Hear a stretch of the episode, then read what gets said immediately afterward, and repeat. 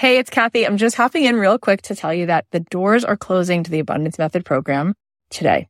That's right. May 16th, four o'clock Pacific time.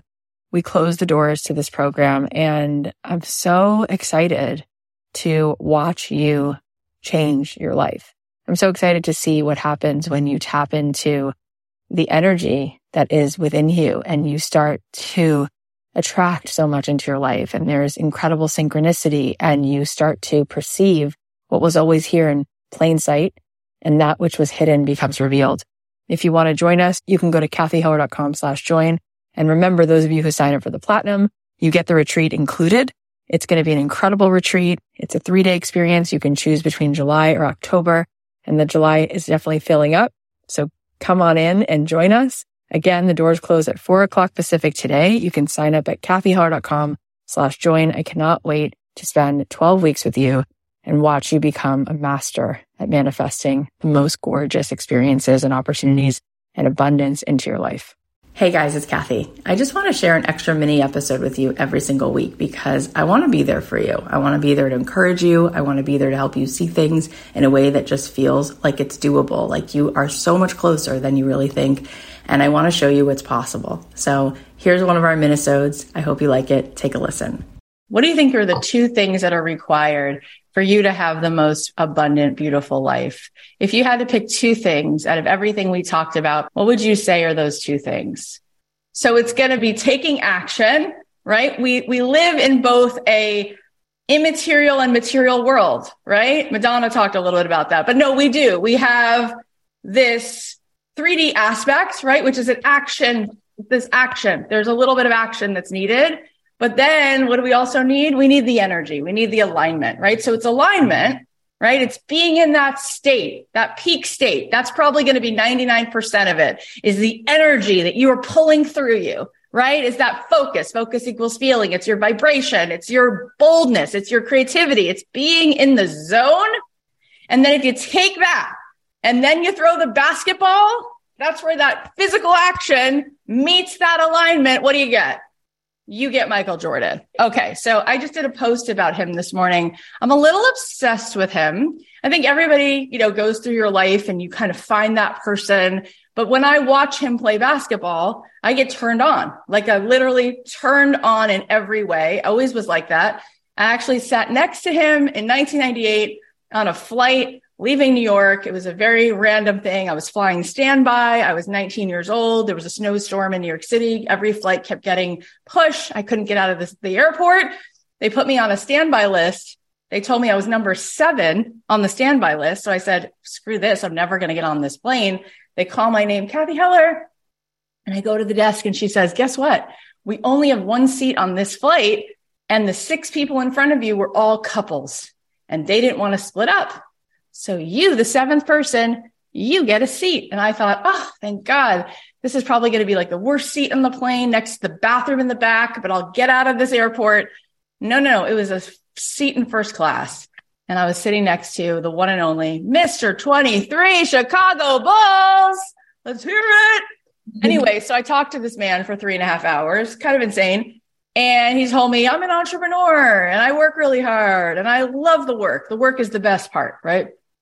That was an amazing little, what is that called in, in the, the movies? A, a meet cute? Maybe not, because we didn't wind up going on a date, although that would have been the better story.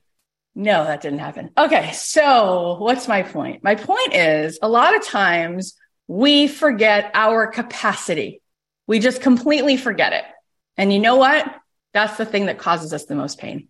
Because when you are working towards something that is the best feeling. Because remember the pile of stuff, it's not it. It's not what you want. It's the capacity you find. It's your ability to see your greatness come alive inside of you, right? So people like him awaken inside of us. Holy crap, that level of excellence is possible in me. And it is. Every one of us, this is a scary thought. This is going to light a fire under your butt. Every one of us actually can be Mozart not maybe with a piano, right? Because that might not be your skill set. But everybody has that level of talent, but not everybody chooses to show up and find their greatness. but we have that capacity. We are built to do it. It's kind of like imagine if you have a Ferrari, but you just never take it for a drive. You're like, that car was built to move. So if you kind of just like drive it around the shopping plaza, it's not really what it's meant to do. You know, if you take a Tesla and you just never, you're just not a techie person, you never utilize what it does and like you give it to your grandma and she literally keeps it in the garage and once in a while drives it to the grocery store. It's such a waste. Like that car, a car isn't built to do that. You were not built to give yourself lie after lie after lie, hit after hit after hit of, of cortisol and tell yourself what is not possible. And you know it. That's why it bothers you. If something stops bothering you, it's because there's no truth in it. You move on. It's not really like, but if something constantly keeps coming back, it's because your soul knows what home base feels like and it knows that you're not in alignment with yourself. You're lying to yourself. I said, what are the two things that are needed? It's alignment and action. It's double A, double A battery. Why is that so important? Because the alignment, first of all, you need that just to feel good. What you really want in your life is alignment. You want alignment more than anything because you want to feel peace and you want to feel well being. So that's number one, right? For your sanity. And it's where you're going to get all your creativity and all the downloads.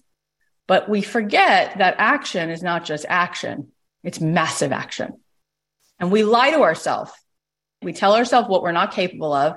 And then we do another lie and we go, you see all those people who are successful? They're lucky. And that's a big problem. Because what did we just do? We robbed them of anything that they should get credit for. If you watch Beyonce perform and you go and tell yourself she's lucky, that's a crime against humanity. She's working her ass off. And the reason she feels so good, it's not really because of the ticket sales.